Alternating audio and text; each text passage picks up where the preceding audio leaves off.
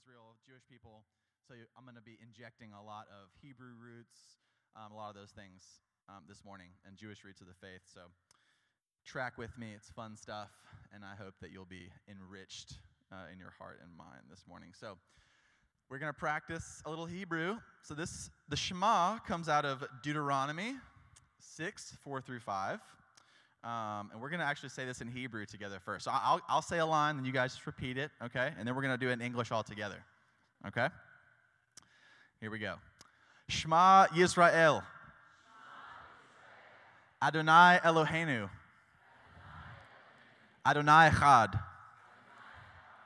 Ve'ahavta et Adonai Elohecha. Bechol levavcha. Uvechol navshecha.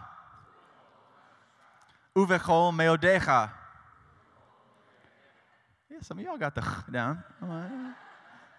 So, so God, like, he, he was like speaking some Hebrew to these people on the mountain, right? When he's given the law. So, you know, he, he made that sound. That was his idea. y'all got to work on that. All right, so this is the English. We're going to read it all together. Hear, O Israel, the Lord our God, the Lord is one. You shall love the Lord your God with all your heart, and with all your soul, and with all your might. Amen. Sit down. All right, all right. Thank you, guys. Thank you. Um, so, this is my family. This is my awesome family. Um, this picture is a couple months old, but hey, it, I was like looking back through. I was like, we haven't done like a picture all together recently. We need to fix that. Um, but this is my wife Jessie, if you guys don't know her, and our little guy Phineas. And we call him Finn, and he is amazing. Being a dad is like the coolest thing ever. He's in like this super fun stage right now at 13 months, where he's like really interactive and really fun and talking, and y'all, it's like so cool. Okay, so I, this is like totally unrelated to what I'm talking about today. You know about Bo? So um, we went to this thing called West Fest yesterday in Athens. Did you guys hear about West Fest yesterday? I think it was like the first annual West Fest. So it was at Georgia Square, not Georgia Square Mall, Georgia Square Mall, where the Dollar Theater used to be. I guess it's kind of like not active right now. So there's a big parking lot there. So all these tents were out there, food trucks, all this kind of stuff. So a little ice cream dude was out there. So do you guys, uh, y'all heard Kickstarter, right? So a little ice cream dude was on Kickstarter a few years ago. He's a local kid who started an ice cream business last year, last year, and raised money. He's starting a, um, so he's been kind of doing this business for seven years, I believe, six, seven years. And um, he's 13 now, which means he's been doing this since he was like six years old, okay? And um, he's opening a store on the east side of town over here, uh, right by Johnny's Pizza, hopefully this summer. And so I'm, I'm like walking, we're trying to get lunch, and I walk by uh, little ice cream dude's uh, popsicle stand thing. He's got like a trailer that he's in with, you know, with the thing up. It's like a food truck with ice cream. And, um, and there's a guy, there's a guy standing outside, big smile, and he's like, hey, hey, y'all, how y'all doing today? Y'all met little ice cream dude yet? I'm like, no, okay. I'm like, getting, I'm trying to get some lunch. And um, I didn't realize that it was the little ice cream dude because I've seen his video on Kickstarter before. So I, I, I'm like behind the truck, and I'm like, that's little ice cream dude. I remember little ice cream dude. So I go around, I get I get a ice cream, and the guy out front, he's like he's like been ringing bells. He's like this kid's like biggest promoter, right? And uh, so later on, I see this guy around the back side of the uh, food truck, and I was like, hey, what's your what's your relation, you know? And he goes, I'm his father. And I was like, dude, that is so cool. And um, I'll let you, you are like his biggest fan and like promoter, ringing bells. Hey, you met little ice cream dude? He's like, y'all gotta meet little ice cream dude, serial entrepreneur, been doing this six years. He's 13. I'm like, dude, this is. I just like watched him. I was like, this is like totally God's heart for like his kids. I was like, he's just like standing outside. We're like doing our thing. He's like, hey, hey, you met this? You met this kid? He's awesome, awesome. And um, so I was just like, I was totally stoked to meet his dad. And uh, he's like, man, people tell me, you know, like your son's gonna make more money than you. He's gonna be more successful than you. And he's like, isn't that what we want for our kids? I mean, this guy's like, he's totally a believer. Do you know, do you know that? They've got it, yeah. And um, I was like, oh yeah, man. I was like, in our like community, we say we want, you know, our ceiling to be our kid's floor. And he's like, oh yeah, I like that. I like that. So anyway, I thought that was like super cool. I was really encouraged. And I was like, I to share that tomorrow because that's like totally God's heart for his kids. And uh, So if you guys get a chance to visit Little Ice Cream Dude, his shop opens up hopefully this summer. It's called Cool World. So you should go. So um, the oh, I already passed that slide. That was the first slide, wasn't it? Um, so I want to I'm going to talk about the purpose or the uh, wow. Okay, all my animations now are working against me. Um, I know technology.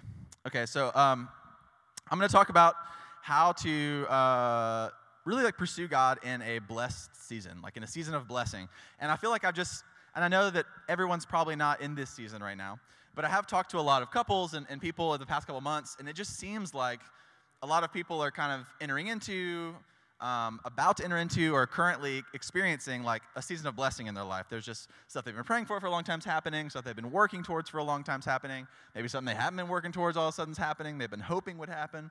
Um, and so it's just been like a season of, of, blessing for a lot of people. I feel like if you're in a season, this guy totally backfire on me. How many of you guys feel like you're in a season of blessing right now? Okay, cool. We got like half. got like half. That's about what I, you know, I kind of figured it'd be about half people.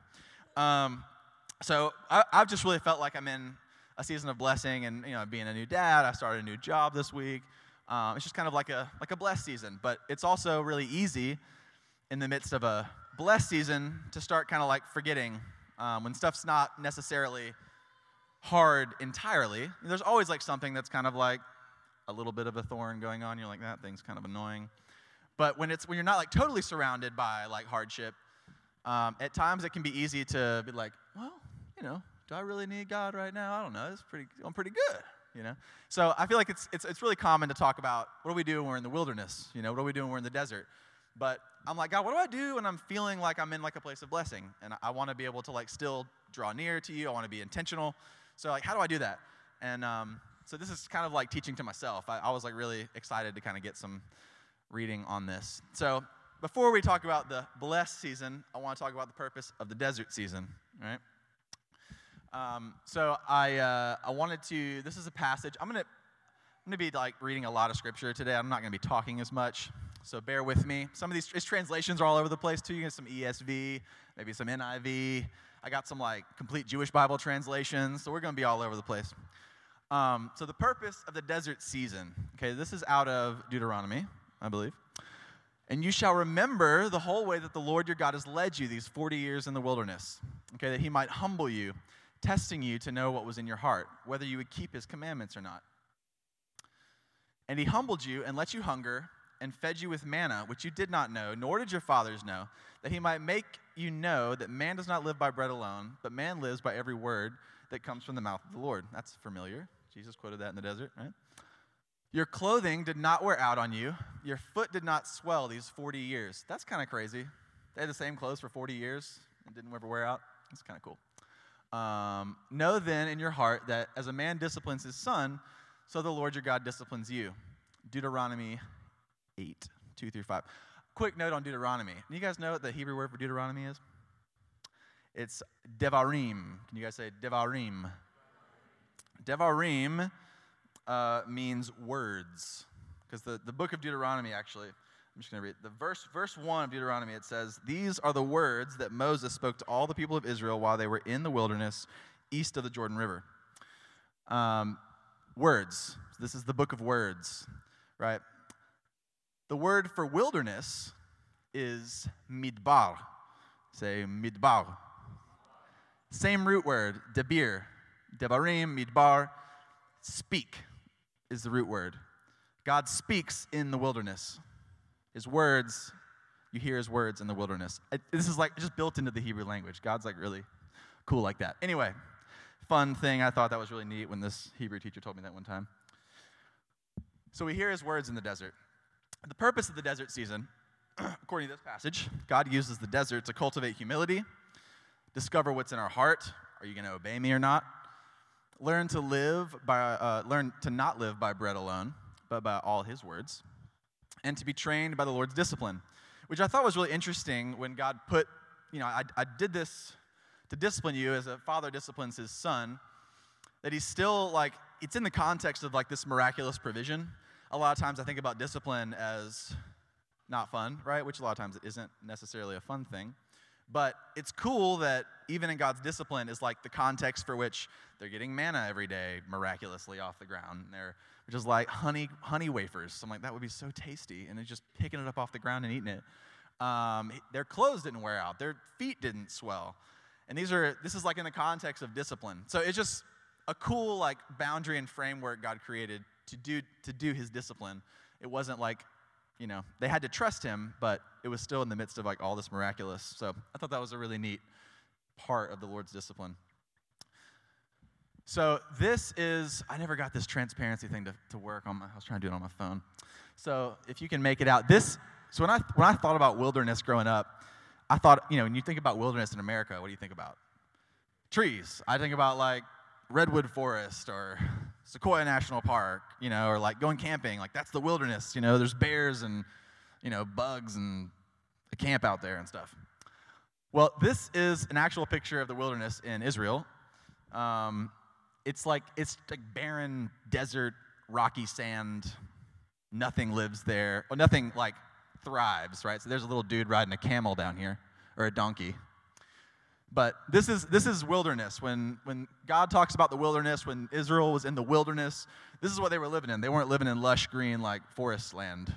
They weren't in Sequoia National Park. They were in like barren wasteland. so that's the wilderness. Boop. Okay, so the purpose of the desert, to summarize all that, is to prepare us for, uh, to inherit the promised land or the blessing. I would say a promised land is definitely a huge blessing, right? So, the framework for living in a season of blessing, we're going to spend a little more time in Deuteronomy, reading a bit. Hang with me, this is a bunch of verses, but this gives us the whole framework for how do we live in a season of blessing? Because God's teaching them how to do it before they even get there, right? So, whether you're in one now or you're going to be entering one soon, take note. So, and it will be when you come into the land which the Lord your God gives you as an inheritance, and you possess it and settle in it, that you not uh, that you shall take of the first fruit of all the ground, which you will bring from your land, which the Lord your God is giving you, and you shall put them into a basket, and go to the place which the Lord your God will choose to have His name dwell there. And you shall come to the Kohen. Say Kohen. Kohen is Hebrew for priest. The Kohen who will be serving in those days, and say to him, I declare this day to the Lord your God that I have come to the land which the Lord swore to our forefathers to give us. And the Kohen will take the basket from your hand, laying it before the altar of the Lord your God. And you shall call out and say before the Lord your God. An Aramean sought to destroy my forefather, and he went down to Egypt and sojourned there with a small number of people. And there he became a great, mighty, and numerous nation. And the Egyptians treated us cruelly and afflicted us, and they opposed hard labor upon us. So we cried out to the Lord, God of our fathers, and the Lord heard our voice, saw our affliction, our toil, and our oppression. And the Lord brought us out from Egypt with a strong hand and with an outstretched arm, with great awe, with signs and wonders. And He brought us to this place. And He gave us this land, a land flowing with milk and honey. And now, behold, I have brought the first of the fruit of the ground, which you, O Lord, have given to me. Then you shall lay it before the Lord, your God, and prostrate yourself before the Lord your God. Then you shall rejoice with all the good that the Lord your God has granted you and your household, you, the Levite, and the stranger who is among you. Okay? So, cool, cool framework um, that we're going to kind of work out of. The first thing that God is telling them to do is that not, when you get there, it's going to be awesome, okay? When you get there, don't forget, is like the first, the first thing. Don't forget where you came from, who you are. Remember, okay? Then humble yourself Humble yourself before the Lord. Then rejoice. Then give. And then repeat. Okay? Go through it again. Keep doing it over and over. So, the first thing we're going to remember, okay? So, the kind of manifestation of that in the scripture there is this thing that he tells you to say, not that we have to say, but the example of remembering, right? An Aramaean sought to destroy my forefather. He went down to Egypt. He became great and mighty, a numerous nation. The Egyptians treated us cruelly. So we cried out to the Lord. He heard our voice, saw our affliction. The Lord brought us out of Egypt to this place, and He gave us this land, a land flowing with milk and honey. So just kind of a, a recapping, talking out loud, speaking out loud what the Lord's done.